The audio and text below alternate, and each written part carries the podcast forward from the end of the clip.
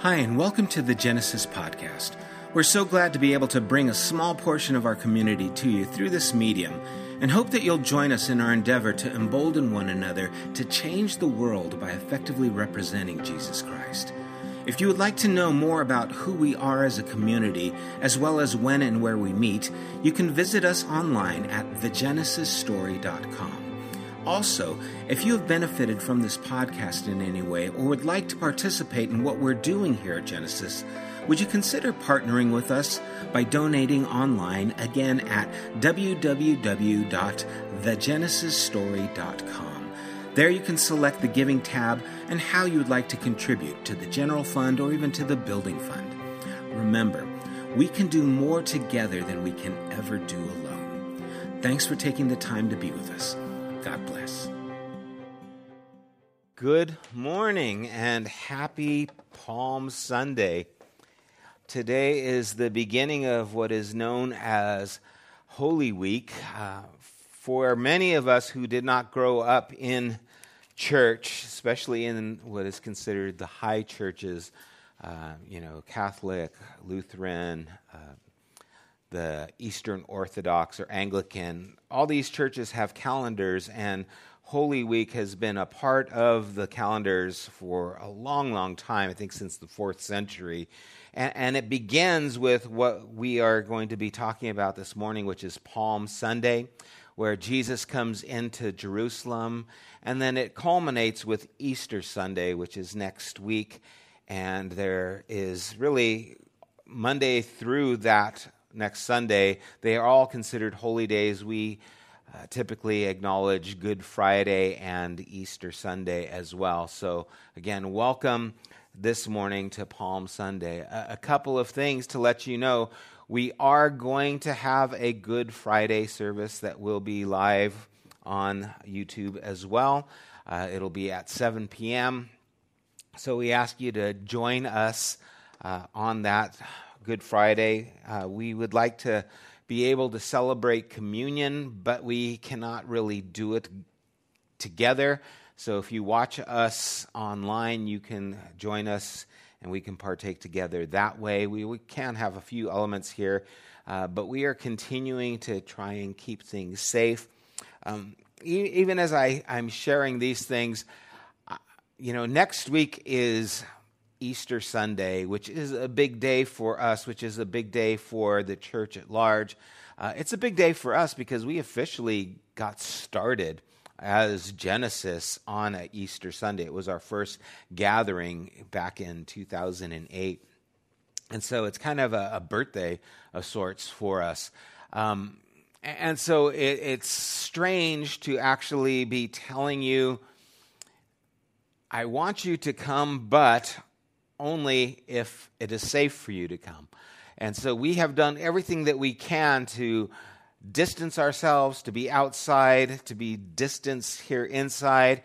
If you are a person who is at risk, if you have not been vaccinated, then please put your health as a priority because we want that for you. Uh, it's not that we don't want to see everyone and to be gathered here, but we want you to be safe and we want to be the church, and part of that is actually caring for one another. And that's what we're trying to do through this time of pandemic.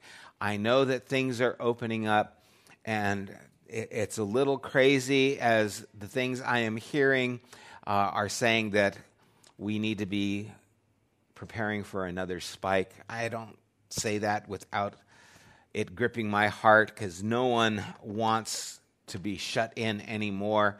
Um, but I do want to let a, you guys know that we are measuring things as, or at least I am, and, and the things that I hear according to the people who I respect. And we are still maintaining this attitude and this posture of concern. And we will do so until we feel that we don't need to, and we can, again, just gather and see each other once again and do all the things that we want to continue doing together.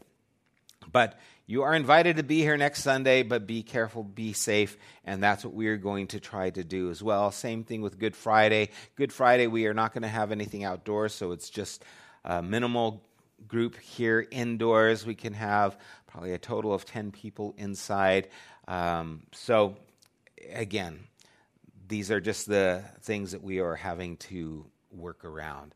Um, I, I, do want to let you guys know that this past uh, week uh, we did, um, was it Friday? I think it was Friday. Yeah, it was Friday. Friday, we, what's today? Oh, yeah, it's Palm Sunday. Friday, we uh, took the meals to the ER staff at San Antonio Hospital. Again, 70 meals. Uh, thank you, Genesis, for your contributions that make that possible. Um, the people in the ER really like you guys right now. So if you're sick and you got to go there, you might want to throw out, yeah, I'm from Genesis. Remember those meals? Um, see if it can bump you up in the line or something like that. Um, but right now, you guys are near and dear to their hearts because they are near and dear to our hearts as well. And so, again, this is part of our wanting to have. Uh, a kind pandemic kind of attitude. With that, also, this afternoon, Hitchburger and Grill is going to be handing out Easter basket, Easter baskets and groceries to the families that attend. Uh, I believe that is taking place at 4 o'clock. They could use some help cleaning up at 6 o'clock. If you don't know where uh, Hitchburger and Grill is, you can look it up. It's in Rancho Cucamonga on Arrow Route and it's not too far from here. If you would like to help them clean up after they hand out uh, probably a few thousand uh, Easter baskets and things, uh, you can go down there and help in that regard. So it's just, again, one other thing we're trying to do to be a part of that kindness and let there be a pandemic of kindness. One more thing, I want to remind you, those of you who are outside, we do have postcards here that Jordan has provided for us to be able to connect with one another. They already uh, have stamps on them and they're ready to go. So if you're thinking about someone, uh, jot a note, let them know you are, send them out a postcard, just a way of staying in touch with one another. And again, thanks, Jordan, for doing that. And I hope you guys will take advantage of that. Okay, Palm Sunday. And thanks to Kirk for the artwork also. Good job, Kirk. Um, this is marking the time when Jesus enters into Jerusalem. And so turn with me to John chapter 12 as we read this story. John chapter 12, starting at verse 12. We read, the next day, the large crowd that had come to the feast heard that Jesus was coming to Jerusalem. So they took branches of palm trees and went out to meet him, crying out, Hosanna! Blessed is he who comes in the name of the Lord, even the King of Israel. And Jesus found a young donkey and sat on it, just as it is written Fear not, daughter of Zion. Behold, your king is coming sitting on a donkey's colt. His disciples did not understand these things at first, but when Jesus was glorified, then they remembered that these things had been written about him and had been done to him. Then the crowd that had been with him when he called Lazarus out of the tomb and raised him from the dead continued to bear witness. The reason why the crowd went to meet him was that they heard he had done this sign. So the Pharisees said to one another, You see that you are gaining nothing. Look, the world has gone after him. What an interesting declaration at the end. You know, this event was taking place and was something that the disciples themselves were afraid to step into they were afraid to go to Jerusalem because there was already the word put out that they were going to try to kill Jesus. In fact, we saw in the last chapter that the Pharisees actually wanted to kill Lazarus because he was proof that Jesus had done something miraculous. Think about it. It's like, okay, we got to stop this. Let's kill this guy who he rose from the dead so many things. Like, what if he raises them again? Will we have to kill him again? What's going to go on here, right? But there was such a fear in the disciples' hearts that one of them said, Well, let's go and we will die with him. Meaning that they were anticipating that they were actually going to have to die if they went towards Jerusalem because that was what they were expecting. And so there was a lot of fear in their hearts moving into this space. But in spite of the danger, Jesus goes to Jerusalem and leads the disciples there as well. I think sometimes we have to be aware that God leads us to places that aren't always the safest. But that God also leads us to places that are significant. And, and sometimes to have significance, we may have to give up some safety. And we have to decide which is most important to us. The disciples probably were very pleasantly surprised when they saw a crowd gathering and celebrating instead of people coming to arrest them. It, it, probably gave them this boost of confidence that, well, maybe the tide has turned and things are going a different way. Even though this would be short lived, it must have at least gave them some hope. We saw in verse 13, they took branches of palm trees and went out to meet him, crying out, Hosanna, blessed is he who comes in the name of the Lord, even the King of Israel. The people were ecstatic, right? They were celebrating Jesus' arrival. They didn't really know why he came, but they thought that it was for the reason a king would come. They, they thought it was to usher in this kingdom that they had been looking for. And Jesus doesn't correct them. He, he doesn't say, I, I haven't come for what you think I've come for. He's actually calling them into who he is, even though they have an idea of who they want him to be. They want to see Jesus be the king, but they don't really want to follow where this king is going to take them. And I wonder how many times that's true of us. Oh, we want to have Jesus as our Lord, but we are as willing to follow where our Lord might want to lead us if it is to places that aren't comfortable. I, I know that in my lifetime, so many times just in the area of ministry, when people would tell me, oh, yeah, God is leading me to this place.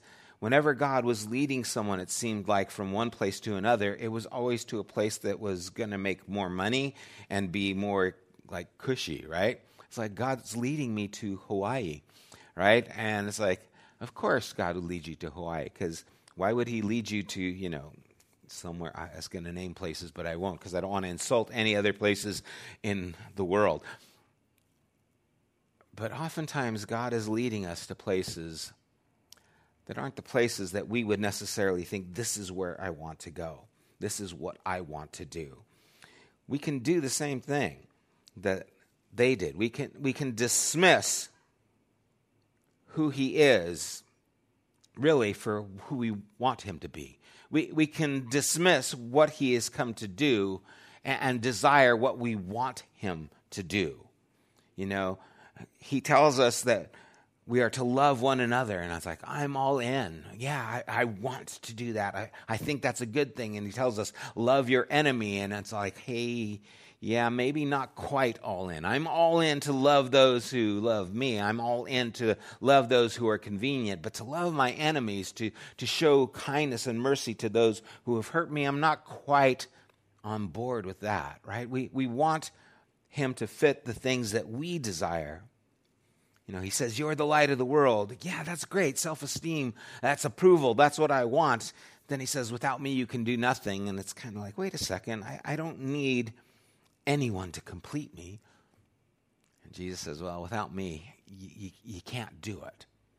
And so we have to be aware that sometimes Jesus is asking more of us than we are wanting to give. Sometimes Jesus, as who he is is not going the direction we want him to go.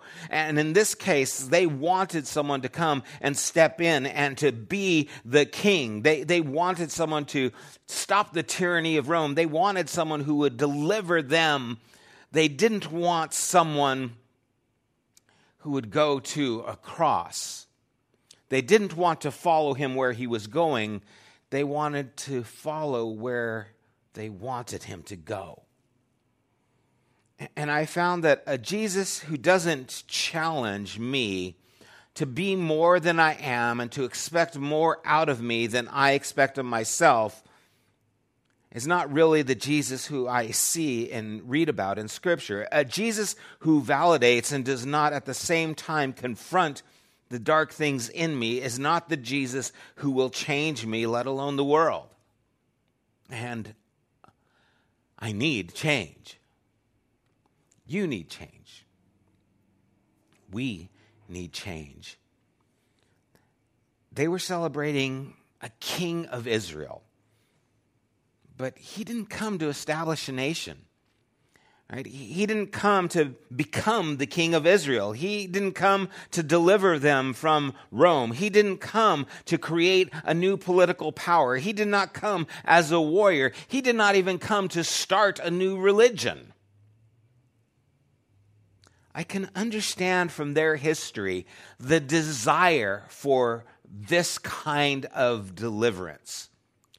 Right? I mean, they have lived from captivity to captivity, from oppression to oppression to oppression, from the Egyptians to the Babylonians to the Persians to the Romans. The, the Jewish people had suffered under this type of tyranny for their whole lives, and yet that's not why he came. They were celebrating Jesus, but they didn't really know what he was doing. I wonder when we're searching for God or, or when we're calling on Jesus, what are we looking for? What do we really want? Are, are you looking for Jesus so he can help you be more successful? Are you looking for Jesus so he can fix the problems in your life? Are you looking for Jesus to be what will make things easier and better from your point of view? Or are you looking for Jesus who, as God, will challenge you to be who God created you to be? Are you looking for Jesus that I don't even really know what we need, and God knows us better than I know myself. I'm looking for a Jesus who will change me to be what the world needs instead of change the world to be what I need. And I understand that this is this is a big step to take because self-preservation is kind of a part of who we are, but I think it's better to be honest and, and to actually say that I like a lot of what Jesus has to say, but I'm not at a place where I want to actually worship or serve him. I, I like a lot of what Jesus stands for, but there's part of me that resists surrender. There's part of me that resists wanting to worship him. I, believe Jesus is a good person, but I don't know what that even means or how a person is to give their life to him right? When we say oh you want to give your life to jesus uh, a lot of times it's like what does that really mean? To give my life to jesus sounds like slavery it's better to be honest that I don't really know what that means. I don't really know what he wants of me, but I know that I don't like the idea of surrendering completely to anybody. I remember years ago when my grandfather was very ill. He was in the hospital, and I was going to visit him. And he and I had a lot of conversations about faith and about politics, about Jesus. And I remember at this time talking to him and just telling him how Jesus was for people because he was very concerned that the God he had been taught at church was actually for certain people, but not for other people. And I, I told him that, you know, really Jesus wanted him to give his life over to him. And he said, if I do that, I would be a hypocrite. Because in his mind, what he saw in this Christianity was a way to take control over people, where people were used instead of valued. And so, in his mind, I'd be a hypocrite if I followed Jesus. And today, I understand more than I did back then of what that really meant, especially to him. But if I had the chance to talk with him again, I would say we're all hypocrites in transition. And that's why Jesus came to help us to see the log in our own eyes, to get rid of the speck. Thank you. This is good. Thanks, Gil.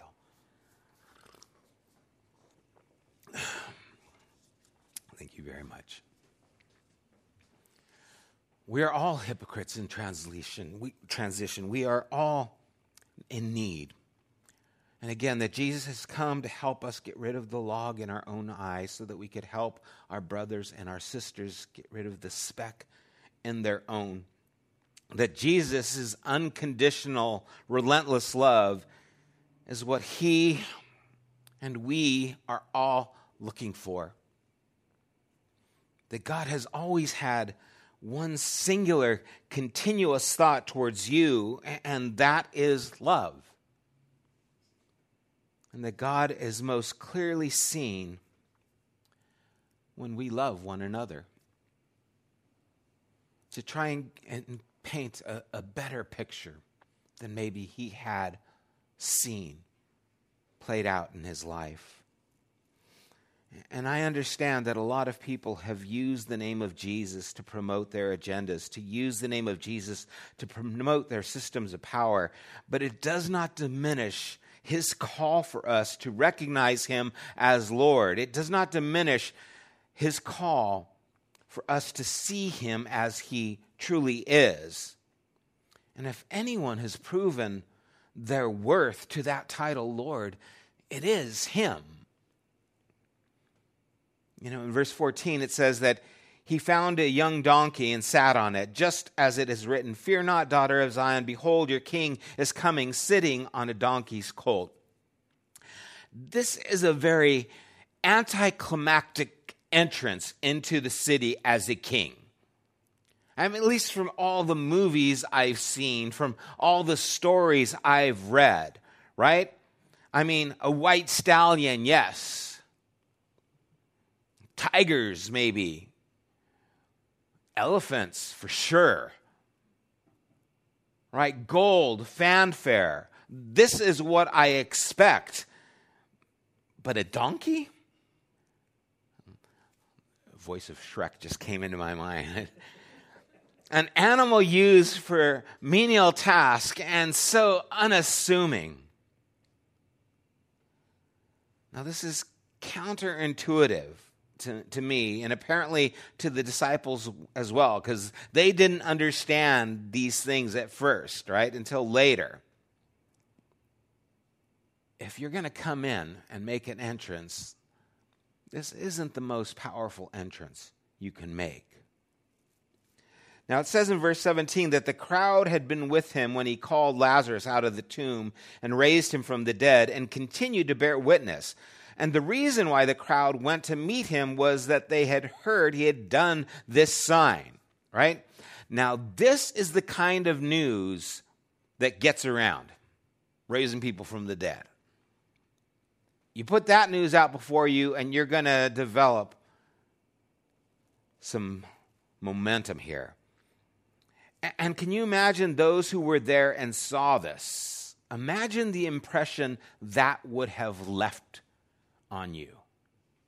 I mean, I, I, think about some of the events that I've been to, right? Sporting events being at the, the finals for the Lakers or being in the playoffs for the Dodgers and, and seeing some of those games. I was at one of the finals where the Lakers came back and beat Boston in the finals. And it was like, oh man, the crowd went crazy. It was back at the Forum in those days. And it was just a powerful, powerful moment. And imagine being at a, a place, something that is just so historic. Imagine being at Candlestick Park when the Beatles did their last live concert.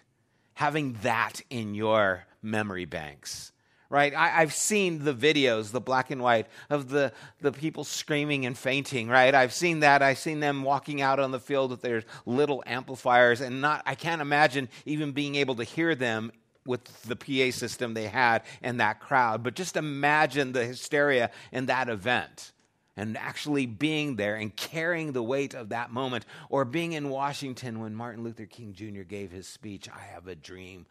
I've seen the videos, but imagine being there with all those people and hearing those words, how it would have affected you. I can't imagine that being there when Jesus went to a tomb and called the man back from the dead out of that tomb, my whole worldview would have changed then. I would have had so many questions. It would have been something that would have put a strange wrinkle in my view of reality. And this is the fanfare of the miraculous, the buzz about this man, what he had done. It comes crashing against all these things taking place. Here comes the guy who raised someone from the dead. He's coming. Get the palm branches. Hosanna, Hosanna, Hosanna. And then here he comes on a donkey. It's just like, okay, well, okay, he's coming on a donkey. Uh, I guess that's how it's going to be there. Right? Can you imagine in our world of influencers and celebrity status how this would have been played up?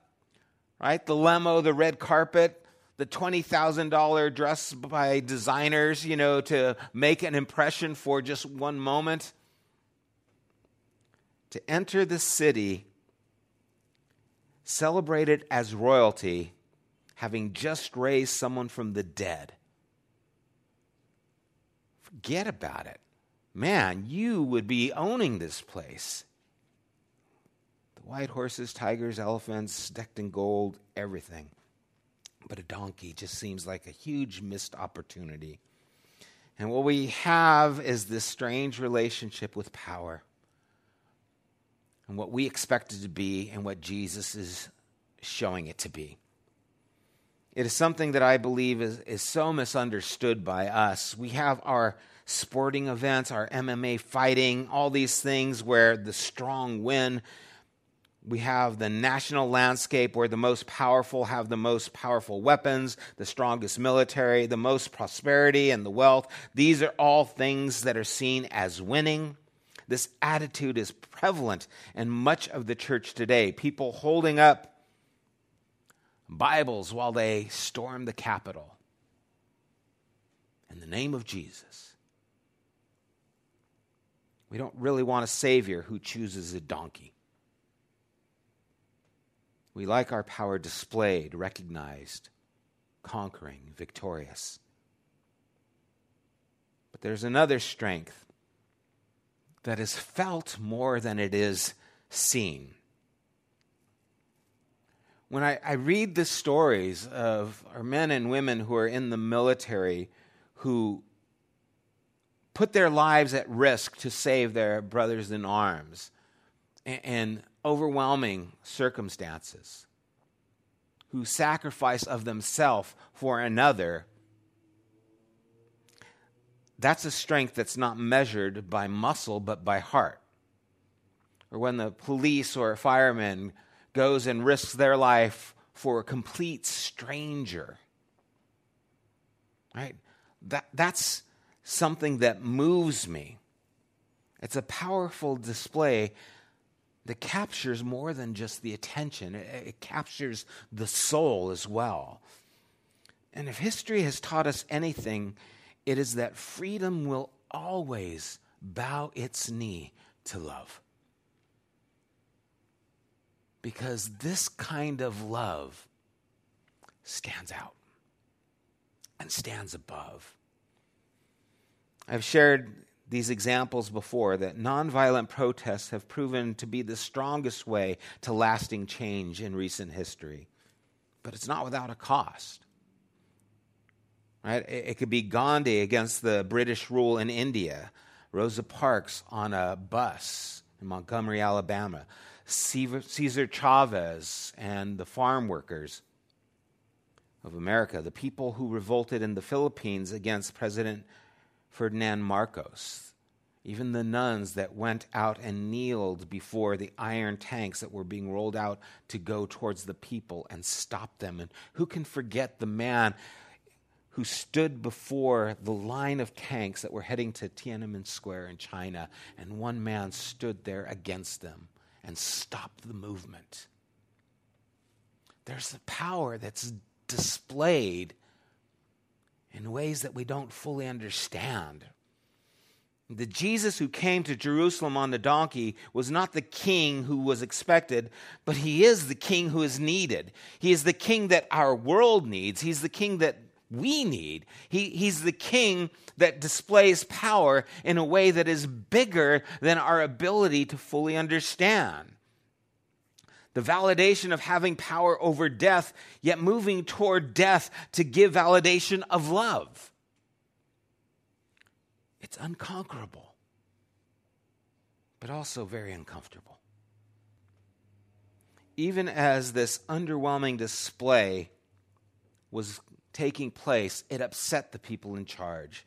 The Pharisees said to one another, verse 19, You see, that you are gaining nothing. Look, the world has gone after him. Oh, that that were true. That the world had gone after this king and this display of power. If the world had gone after him, we'd live in a world that's defined by love. We could live in a world that's defined by hope, a world that's defined by mercy, a world that's defined by forgiveness, a world that's defined by grace, by peace, by freedom, by life. Oh, that we had gone after him. Oh, that my life would go after him still and give up my own power, my own will desire for my own satisfaction and live for others. Oh, that I could do this. Sadly, they only went after what they wanted him to do for them and I think that often is the truth with us. Why would they be so upset, the Pharisees, that this was happening? How could this be a bad thing? With all the things that Jesus did, why would they not want the world to go after him? There's an irony here, right? To be concerned that the world would go after him, this manifestation of love and humility, that they would go after him, this compassion, this kindness, this gentleness, to be concerned that the world would go after this manifestation of integrity, of honor, and of courage. To be concerned. What's the concern there? They're worried about how it might affect them, their world. I think people in power the religious and otherwise, worry still about maintaining power, holding on to it, and anything, even if it's good, that is seen as taking it away, becomes something they want to squash. And this is happening on a, larger level, but I wonder how it happens in a, a smaller level within my own heart and my own life. The things that I want to hold on to that I would have to give up if I was going to follow after this Jesus. And it's something that happens continually. It's not just a, a now or never kind of a thing. It's something I think we are challenged by over and over again. And, and we see kind of a culmination of this event that takes place later on in the book of Revelation, chapter 7. another Palm Sunday, if you would.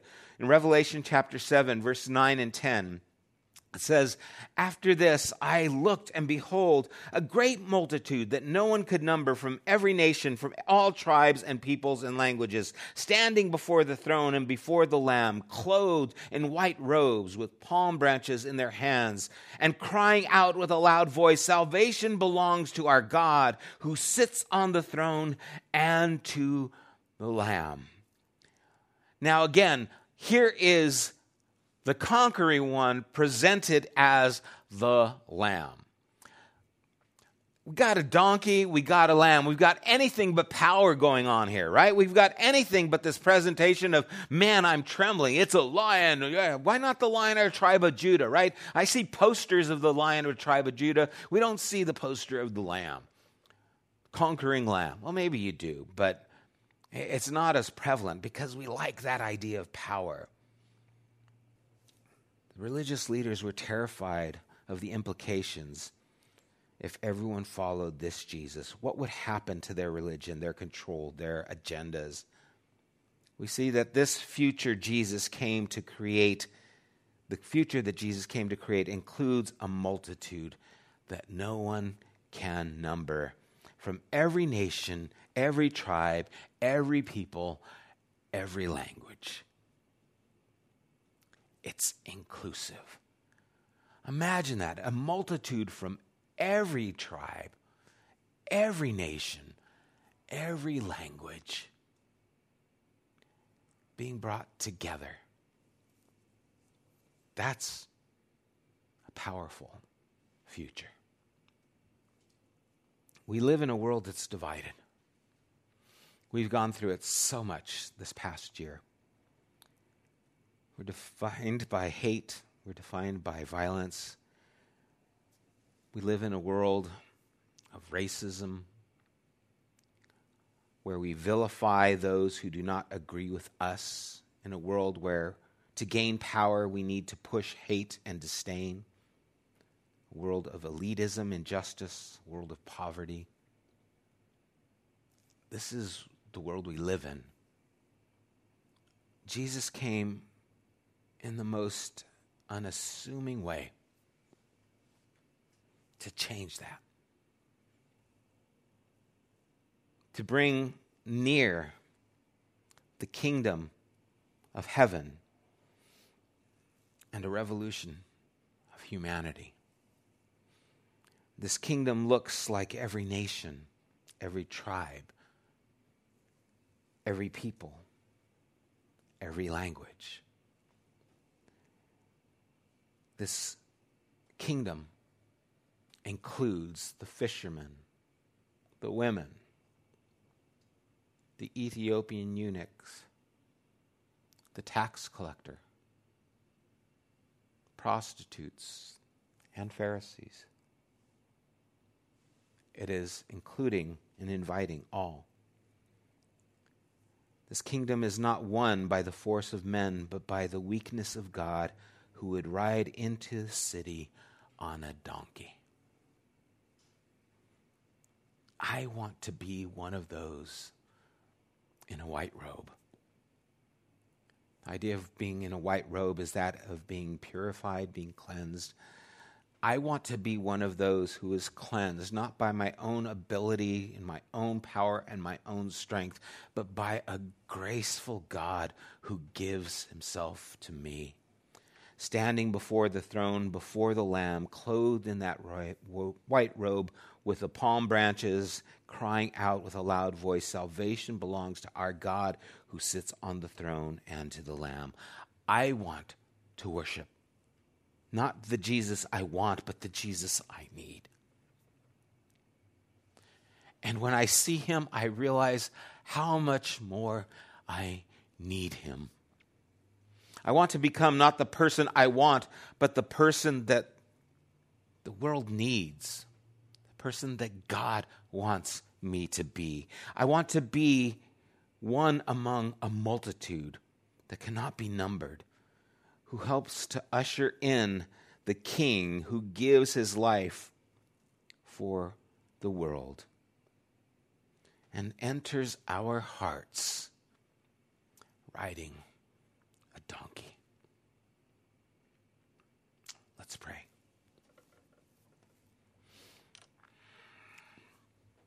Lord, I am consistently challenged by who you are. It confronts the core of who I am in so many ways. And it provokes me to be different, to be like you. But to do that, I need your help, your strength. Even like the alcoholic who is in the AA group who recognizes that they are unable to change without help. Lord, I am unable to change without your help. It is your work that needs to take place within me. And there is never a day that I am not in need of it. I am challenged, Jesus, by your humility. I am challenged by your power, constrained and focused instead on giving instead of receiving. I am challenged by the God I need and confronted with the God I oftentimes want. My prayer for this day, this Palm Sunday, as we celebrate what is called a triumphant entry, may the triumph be over our own souls. May the triumph be the power of God to bring us into a place of servitude to our brothers and sisters. May the triumph be over our own egos. And may we follow in your steps. Lord, I do pray for those who may be listening or will watch later on and, are challenged by this idea of giving their lives to you. Lord, may they understand that to give our life to you is really a surrender of will to your demonstration of will. A surrender of who we are and all the things that make up what we want to be. To be conformed into the character that you displayed that was humble, that was gentle, that was kind. May we surrender our wills to yours and be transformed into an image that looks like you. Lord, we need this. The world needs this. And we desire to worship this in you today. We ask it in your name, Jesus. Amen. May we follow the God we need and not merely the God we want. May we too cry, Hosanna, blessed is he who comes in the name of the Lord, and truly understand who he is, and allow our lives to be shaped by this Christ, by this Lord. God bless you guys. Have a wonderful Sunday. We hope to see you some of you next Sunday for Easter. Again, we will be here for Take Two live Wednesday, Good Friday at 7 p.m., and then next Sunday. Take care, be safe. If you'd like to help out with the Easter basket cleanup at Hitch, Hitch Burger and Grill, uh, be there at 6 p.m. and hope to see you there. God bless you guys. Take care. You have been listening to the Genesis podcast. We invite you to join us at one of our weekly gatherings. You can find more information at www.thegenesisstory.com as well as opportunities to help financially support this podcast. Thank you for listening.